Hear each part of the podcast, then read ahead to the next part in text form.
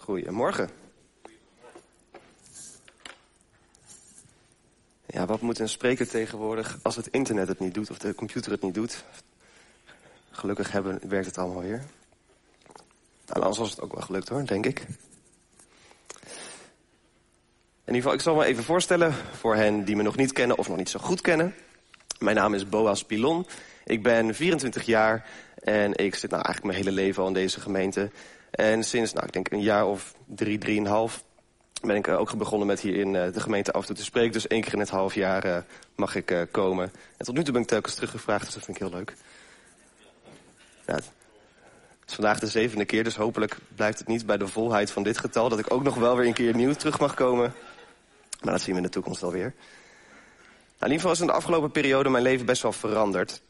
Want de laatste keer dat ik sprak, dat was in juli. En de maand daarna, in augustus, ben ik afgestudeerd. Dus mijn master afgerond. Dankjewel, dankjewel.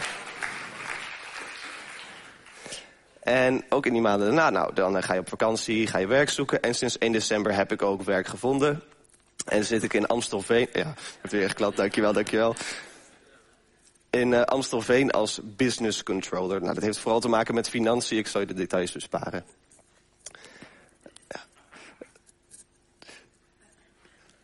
Um, ja. In ieder geval, dat betekent gewoon wel veel veranderingen. Ja, het voornaamste is natuurlijk dat je van je studentenritme... of een heel ander ritme ineens naar een werkritme moet. Dus waar voorheen je om negen uur dit zag... Oh. Nu staat hij aan, dus nu kan ik het ook zelf, ja. Simpel dingetje. Waar je voorheen dit zag om negen uur... in een soort studentenwoonkamer... of nou ja, laten we realistisch zijn, om negen uur zag je heel vaak dit... Terwijl nu om negen uur zie ik dit. Nou, dit is een foto van, ook wel van mijn huidige kantoor. Dus ja, het is even, een, even, even wennen aan andere dingen. En ook de drankenautomaten waar ik, die ik tegenkom, ja, voorheen zag die er zo uit. En nu ziet de drankenautomaat er zo uit. Dus het, het zijn gewoon dingen waar je net even aan moet wennen. Maar uiteindelijk, ja, het gaat gewoon om uiteindelijk een, in een ander ritme gaan leven. En gewoon een andere, ja, een andere gewenning. Um, nou, dat is eigenlijk ook um, waar het nu over gaat... en waar ik ook deels vorige keer over heb gesproken. Ik weet niet of jullie het nog herinneren. Maar toen ging het ook over een stuk geloof opbouwen... en een stuk verwachting hebben. Dat als je komt naar Menorah of waar je ook bent of een ruimte binnen gaat... dat er iets kan gaan gebeuren. En dat, er ook, dat je geloof kunt hebben dat ook God daarin dingen kan doen. En dat was niet een soort van in één moment... maar dat juist een, het bouwen is naar een leven waarin dat continu aanwezig is. Naar een ritme waarin ook geloof aanwezig is. En ook zo'n soort onderwerp, iets bouwen, een bepaald ritme, iets toepassen in je leven voor de lange termijn... is ook iets waar we het vanochtend over gaan hebben. Nou, en waar ik net natuurlijk een beetje deed... ik blikte al nog soms een beetje nostalgisch terug op de tijd van vroeger. Dat is een half jaar geleden, maar vroeger. Dus uh, vanochtend ga ik het ook even met jullie iets, eerst even kijken naar iets wat voor jullie ook misschien heel nostalgisch is. Want vanochtend gaan we het hebben over... Nee, sorry. E ego. ik noemde net al een beetje met geloof. God die, ik denk in ieder geval dat God niet per se daden van geloof zoekt. Hij zoekt niet iemand die uh, één keer komt opdagen, een berg verzetten en dan nooit meer van zich laat horen. Maar iemand die een leven van geloof heeft. Iemand die op verschillende plekken geloof kan toepassen en daardoor iets kan bewegen en ook tot grotere dingen in staat is, uiteindelijk opgeteld. Nou, en dat is ook, ja, dus je leven daarin aanpassen. Nou, en in de voorbereiding toen... Nou, meestal als wanneer ik voorbereid, dan, nou, weet ik meestal een paar maanden van tevoren dat ik ga spreken. Dan vraag ik God, oké, nou, in deze periode leidt me maar in bepaalde dingen... dat ik dingen mag meemaken, dat ik in ieder geval... Uh, op een bepaald onderwerp uitkom. Vaak een maand van tevoren vraag ik, nou oké, heer, waar mag het over gaan? Dan luister ik naar bepaalde gedachten en dan in de laatste weken ga je het heel erg invullen. Nou, in die maand van tevoren toen vroeg ik, nou, wat, wat heeft u nou wat u misschien wil spreken? En toen het woord wat als eerste naar boven kwam was het woord hypocriet. En toen dacht ik, oh, dan moet ik jullie gaan mededelen wat voor hypocriete christenen jullie allemaal zijn. Maar het bleek uiteindelijk meer over mij te gaan. Want het onderwerp is dus een stuk ego. Maar dat is ook iets waar je dus ook nog hypocriet deels in bent. Want het is niet iets wat ik hier sta mede te delen van... oh, ik heb het allemaal goed voor elkaar, ik weet het allemaal al... en ik ga jullie vertellen hoe het moet. Maar dit is ook iets wat voor mij nog geldt. En ook voor altijd deels wel zo gelden. Nou, ze zeggen ook wel, de eerste zegen is vaak voor de spreker. Dus nou ja, dat is misschien dan ook uh, in dit geval zo. Nou, en wat ik wel heel leuk vond als stuk bevestiging van vanochtend... is toen ik vanochtend... De, wie heeft eigenlijk al de tekst van de dag bekeken? In de, kijk, een aantal mensen. Nou, die weten dan eigenlijk al waar het vanochtend over gaat. Het was wel leuk dat je dan kijkt en dat je denkt... ja, het gaat precies hierover vanochtend. Het voelt voor mij toch een stukje bevestiging. Nou, in ieder geval het doel van vanochtend is dat we straks niet meer bestaan... en dat we straks niet meer leven. Nou, kijk, uiteindelijk als ik lang genoeg wacht... dan wordt dat doel vanzelf bereikt. Ik hoop het iets te versnellen. Nou, maak je geen zorgen, het wordt geen heel gewelddadige en bloederige preek. Maar je komt er zo, kon je, krijg je te horen wat dit nou eigenlijk betekent. Nou, en waar ik eigenlijk dus over wil hebben, waar ik denk dat God ons deels op wijst, of mij ook op wijst, is deels iets wat tegenovergesteld staat aan wat de wereld eigenlijk zegt. Want de wereld zegt, dit leven is het enige wat je hebt. Nou, als André Hazes junior, als je die liedjes weer op de radio hoort... leef alsof het je laatste dag is. Leef alsof de morgen niet bestaat. Uh, pak alles wat je kan en ga. Nou, dat is... Ik bedoel, niks disrespect tegenover André Hazes junior... maar de, de filosofie daarover het leven is wel enigszins misschien kortzichtig. De korte termijn gericht, een stukje op de ego, op het gaat om jezelf, om je eigen leven. Nou, zo hebben we natuurlijk allerlei dingen waar we mee bezig zijn. Je hebt je werk, je studie, je sociale contacten, je boodschappen, je schoonmaken, je sport, je hobby's, je kleding, je geld, je eten, drinken, et cetera. Allemaal dingen, leuk, misschien belangrijk, nuttig, wat dan ook. Maar toch zijn het allemaal dingen die wel een bron van aandacht zijn. Allemaal zijn ze soms ook een bron van zorg. Vaak zijn ze ook gewoon een bron van afleiding. Wanneer je met het ene bezig wil gaan, dan komt er altijd wel weer iets anders voorbij. Al die werelden zijn allemaal op een gegeven moment met elkaar verbonden. Nou, en daar is eigenlijk God die daar iets, nou best nog wel vind ik extreem stils over zegt. In een bredere zin. Zegt namelijk in Romeinen 2, hij geeft eeuwig leven aan hen die geduldig de wil van God doen. Op zoek naar de glorie en eer en het leven dat nooit eindigt. Anderzijds zal hij zijn strenge straf laten neerkomen op hen die alleen maar aan zichzelf denken. En die, in plaats van zich aan de waarheid te houden, onrecht doen. Nou, nu is deze tekst natuurlijk ook deels wel heel extreem. Ik zou natuurlijk kunnen zeggen, deze tekst is misschien ook gericht op de mensen die God niet kennen. En dat je zegt, ja, alleen maar aan zichzelf denken, nou, dat doen wij niet. Maar ik denk dat het wel iets weergeeft van hoe God kijkt naar de focus op jezelf en de focus op andere dingen. En ondanks dat deze tekst zou je nog kunnen zeggen, dat gaat niet over mij. Dat juist in andere dingen, of in andere dingen nou, wat zo naar voren gaat komen... dat juist Jezus wel iets heel extreems van ons vraagt. Juist ook als christenen. Nou, daar gaan we het eerste stuk ook over lezen. En dat is in Marcus 8 en dat is in een gesprek tussen Jezus en de discipelen. Nou, begin ik te lezen. Hij begon hun te leren dat de mensenzoon veel zou moeten lijden... en door de oudsten van het volk, de hoge priesters en de schriftgeleerden verworpen zou worden... en dat hij gedood zou worden, maar drie dagen later zou opstaan. Hij sprak hierover in alle openheid. Toen nam Petrus hem apart en begon hem fel terecht te wijzen... Maar hij draaide zich om, keek zijn leerlingen aan en wees Petrus streng terecht met de woorden... Ga terug, Satan, achter mij. Jij denkt niet aan wat God wil, maar alleen aan wat mensen willen. Hij riep de menigte samen met de leerlingen bij zich en zei... Wie achter mij aan wil komen, moet zichzelf verloochenen... zijn kruis op zich nemen en mij volgen. Want ieder die zijn leven wil behouden, zal het verliezen... maar wie zijn leven verliest omwille van mij en het evangelie zal het behouden... Wat heeft een mens er aan de hele wereld te winnen als dat ten koste gaat van zijn leven? Wat kan hij geven in ruil voor zijn leven? Als iemand zich tegenover de trouweloze en zondige mensen van deze tijd schaamt voor mij en mijn woorden, zal de mensenzoon zich ook voor hem schamen, wanneer hij komt in het gezelschap van de heilige engelen en bekleed met de stralende luister van zijn vader. Nou, er zijn eigenlijk heel veel mooie elementen in waar je op kan focussen. Maar wat mij dus in eerste zin opvalt... is dat Petrus dus heel erg de focus heeft op wat misschien hij voor ogen heeft. En dus ook wat de mensen willen. De mensen die willen niet dat Jezus doodgaat... want die willen een mogelijke bevrijder hebben... die hem bevrijdt van de Romeinen. Uh, of Petrus die wil gewoon misschien niet alleen zijn. Die heeft misschien eigenlijk het gevoel dat hij iets heeft... waar hij groei in ervaart. En die wil dat natuurlijk niet verliezen. En dan dus eigenlijk ook, dat is dus dat andere stuk wat onderstreept is. Dat is ook de tekst van de dag. Dat is dus eigenlijk wie achter mij wil aankomen moet zichzelf verlogenen. Nou, de Bijbel gebruikt vaker het woord verlogenen, maar het woord wat hier bij verlogenen wordt gebruikt, dat is eigenlijk dit woord. Ik weet niet hoe ik het goed zou moeten uitspreken. Ik denk iets van aparneomai. Kijk, dank je. En dat woord komt eigenlijk alleen voor hier en wanneer het gaat over het moment dat Petrus en Jezus, uh, of dat Jezus gevangen is genomen en dat Petrus Jezus tot driemaal verlogent. Nou, wat is dan die betekenis in ieder geval verder van dit verlogenen? Nou, ergens is het dus geen connectie ermee hebben of jezelf en je interesses vergeten. Maar waar het uiteindelijk dus op neerkwam en wat Petrus ook in zekere zin deed, was doen of je niet bestaat. Nou, dat lezen we zo ook. Petrus die deed of Jezus niet bestond. En dat is waar ik het ook over wil kijken. Dat wij ook gaan naar onszelf gaan kijken. Doen of je niet bestaat. Nou, hier lezen we, zien we ook de tekst erbij. Er staat namelijk in Lucas. Een dienstmeisje zag hem bij het vuur zitten. Keek hem strak aan en zei, die man hoorde er ook bij. Maar hij ontkende het. Mens, ik ken hem niet eens. Even later merkte een ander hem op en zei, jij bent ook een van hen.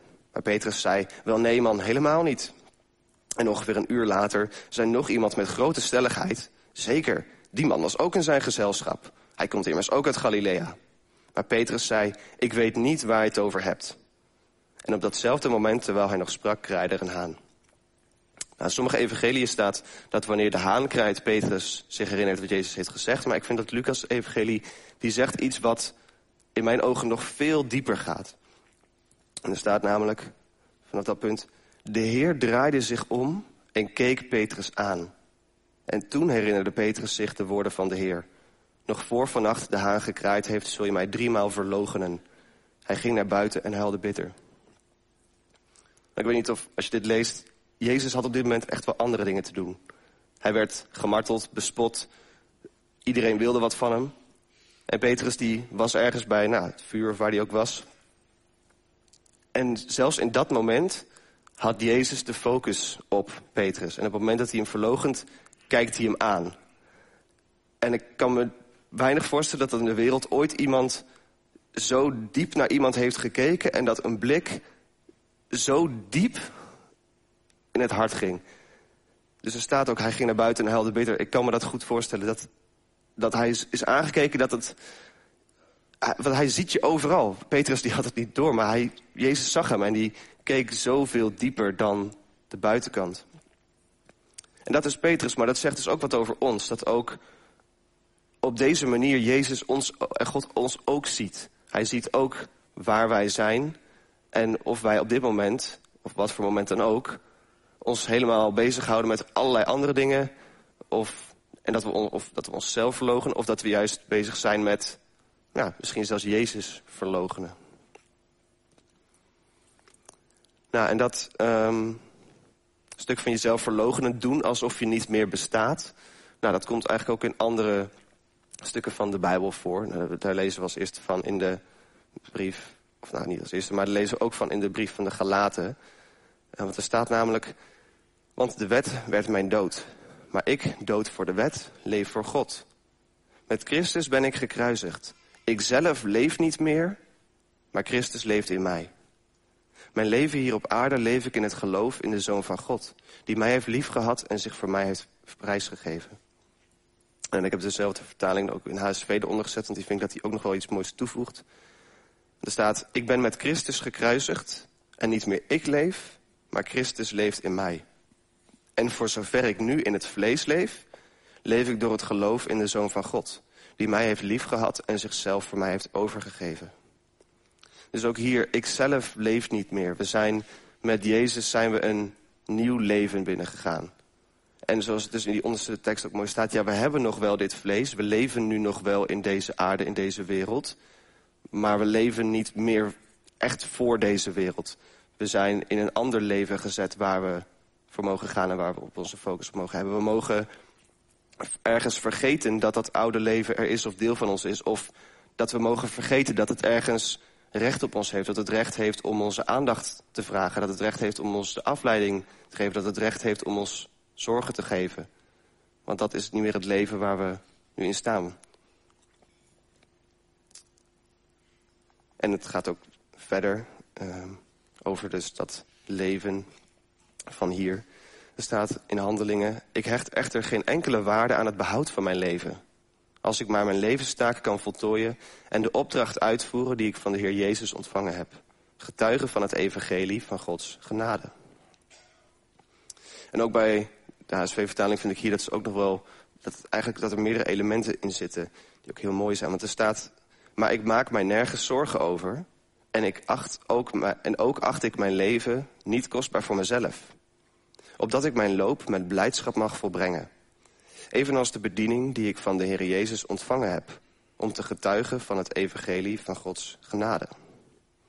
En er zijn eigenlijk drie elementen waar ik hier misschien toch nog even de focus op wil leggen. Nou, dan de eerste. Ik acht mijn leven niet kostbaar voor mezelf. Hoeveel focus is er op je aardse leven? En nu leg ik niet een soort kritiek van... oh, dat doen jullie allemaal. Ik bedoel, ken jullie niet, geen idee hoe jullie wandel is. Maar ieder heeft toch zijn eigen dingen waar die mee loopt. Ieder heeft zijn eigen momenten. Je wordt soms ook geleefd door dingen van de wereld. En is het soms heel lastig om daar, daarin eens bewustzijn te creëren... om vervolgens iets te kunnen, een andere manier van denken te hebben... of iets te kunnen te brengen van God. Jij bent kostbaar. Dat zegt Jezus, de Bijbel, dat maakt hij zeer duidelijk. Hij kwam om ons te redden immers. Alleen jouw leven, of dit leven, niet. Ik denk niet dat je er niet in wil helpen. Ik bedoel, hij zegt bid, vraag en... Ik bedoel, hij zorgt voor ons en hij weet wat wij nodig hebben. Maar uiteindelijk, alles wat we hier in het leven hebben, nemen we niet mee. Het is, in zekere zin is het triviaal. Nou, de prediker zegt het zelf ook. Ik heb alles gezien wat onder de zon gebeurt... en vastgesteld dat het niet meer, niets meer is dan lucht en het najagen van wind. Nou, dat klinkt misschien heel van, oh, die heeft geen zin meer in het leven. Maar eigenlijk heeft hij juist wel een bepaald perspectief... dat hij weet, uiteindelijk alles wat ik doe... dat levert me niet iets op. Daar kan ik niet uiteindelijk iets mee. Of dat, ik neem het niet mee, of het vraagt me misschien mijn tijd. Maar ja, wat, wat heb ik er uiteindelijk aan? Nou, het volgende is, ik maak me nergens zorgen over. Ik had vanochtend hier binnen kunnen komen en kunnen horen... de computer doet het niet. Ik had in de paniek kunnen schieten. Denken, oh, hoe moet ik mijn preek nu doen? Ja, want ik bedoel, ik heb natuurlijk best uitgebreid... ik heb best veel tekst erop staan. Dat is wel makkelijk lezen als je een presentatie hebt. Maar ik maak me geen zorgen, want het was sowieso wel goed gekomen. Voor hetzelfde geld dan hadden we Johan nog uit de stal getrokken... en dan was hij uh, hier gaan preken. Was het ook wel goed gekomen? Ja, hij trekt zich al weg. Alsjeblieft niet. Maar het is gewoon een, een soort houding naar bepaalde zaken. Dat betekent niet, oh, het maakt allemaal niet uit wat er gebeurt. Maar ik merk in heel veel dingen dat het zoveel meer rust geeft... wanneer je kunt denken, ik hoef me geen zorgen te maken. Of het komt wel goed, of deels het maakt soms ook gewoon niet uit. Nou, Jezus zegt daar ook over in Matthäus 6. Daarom zeg ik jullie, maak je geen zorgen over jezelf... en over wat je zult eten of drinken. Nog over je lichaam en over wat je zult aantrekken. Is het leven niet meer dan voedsel en het lichaam niet meer dan kleding? Kijk naar de vogels in de lucht. Ze zaaien niet en oogsten niet. Ze vullen geen voorraadschuren. Het is jullie hemelse vader die ze voedt. Zijn jullie niet meer waard dan zij? Vraag je niet, dus niet bezorgd af, wat zullen we eten of wat zullen we drinken? Of waarmee zullen we ons kleden? Dat zijn allemaal dingen die de heidenen najagen. Jullie hemelse vader weet wel dat jullie alles nodig hebben. Zoek liever eerst het koninkrijk van God en zijn gerechtigheid... en dan zullen al die andere dingen erbij gegeven worden. Dat zou ik zo nog wel noemen, maar wat ik wel duidelijk wil maken... is dat het hiermee niet gaat of jullie het met me eens zijn of niet. Want dat denk ik dat het vrij makkelijk kan. Dat jullie denken, oh ja, nou, klinkt logisch. Maar ook voor mij zijn deze dingen... Ik bedoel, ergens kan ik denken, oh nou, doet al best wel goed. Uh, gaat al best wel veel goed. Uh, ik sta op het podium, superleuk maar toch heb ik ook mijn dingen waar je continu mee bezig bent. En dat je af en toe uit dingen uit het oog verliest. Dus wat ik hier vertel vanochtend gaat niet of dat je dit nu voor het eerst hoort... of dat je het met me eens bent, maar dat je kijkt... waar zie ik in mezelf nog ruimte? Waar zie ik in mezelf nog dingen waarin ik nog vasthoud... aan bepaalde dingen van mijn oude leven? Of waar zie ik nog dingen waar ik me te veel door laat afleiden of te veel zorg over maken. En waar, waarmee kan ik dus zeggen, ik kan mezelf ga, verder gaan verlogenen. Doen alsof dat niet meer bestaat. Alsof ik, mijn oude ik niet meer besta. En ik met God verder kan gaan in dat nieuwe leven. Nou, en ook een derde punt, stond ook nog in die tekst hier. Dus die opdracht uitvoeren, het evangelie. Ego kan ook betekenen dat je je eigen leven leidt. En voor hetzelfde geld betekent dat dat je hier komt en jezelf voedt, wat heel goed is. Maar dat je vergeet dat er ook nog een buitenwereld is. En dat kan zijn, want ja, je komt op je werk, je komt op je, je, je college, je komt op allerlei plekken waar wij een, een plek hebben om te getuigen, om iets te laten zien. Deels ons karakter, deels wat het ook is. En het hoeft geen hele preek te zijn.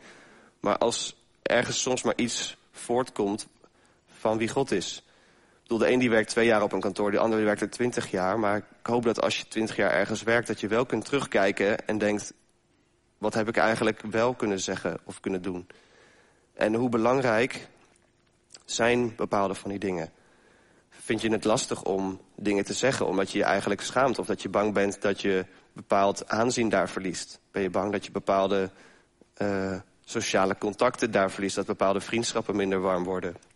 het gaat er niet uit, ik ben er niet op uit dat je maar een soort van gaat en alles doet... en intussen in het proces soort van alles, uh, dat alles kapot gaat. Maar hoe erg wil je vasthouden aan bepaalde dingen... dat het allemaal gewoon goed loopt? Of mag het je soms ook iets kosten? Nou, dan zijn we dus eigenlijk ook bij het uitdaging, het doel. Ik noemde het dus eigenlijk net al. Wat ik hoop dat er dus gebeurt, of wat er dus gaat groeien... of hoe dat in de komende weken, of of je dat zelf doet... dat laat ik aan de Heer ook deels. Um, maar mijn doel is dus een blijvend en continu zicht op jouw ego... en ook het verlogenen van jezelf. Dus niet het nu weten en het ergens in, in je rugzakje stoppen... maar dat je jezelf een manier van denken aanleert waarop je kijkt... hé, hey, waar, waar zit ik nu aan mezelf te denken, waar zit ik nu aan vast... en kan ik nu nog afstand doen van bepaalde dingen van mezelf. Nou, dus wees het niet alleen maar mee eens. De continue reflectie. Nou, ik noemde het net al, Matthäus 6, vers 33 toegepast. Zoek eerst het koninkrijk van God en zijn gerechtigheid... en alle andere dingen zullen je daarbij gegeven worden. Nou, dat is eigenlijk uh, wat ik jullie wil meegeven. En um, dat is ook het einde van de presentatie. En eigenlijk heb ik nog niet nagedacht over hoe dit nu verder vorm krijgt. Want ja, leven veranderen, dat is natuurlijk langer dan alleen één verhaal. Uh, dus het ligt deels nu ook bij jullie. Dus succes. En misschien uh, komen er nu nog wel ideeën of in de komende weken hoe we hier nog verder mee kunnen gaan.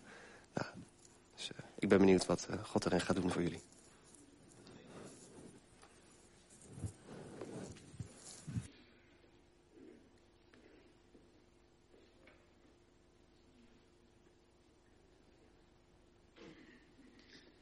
Ja, dankjewel Boas.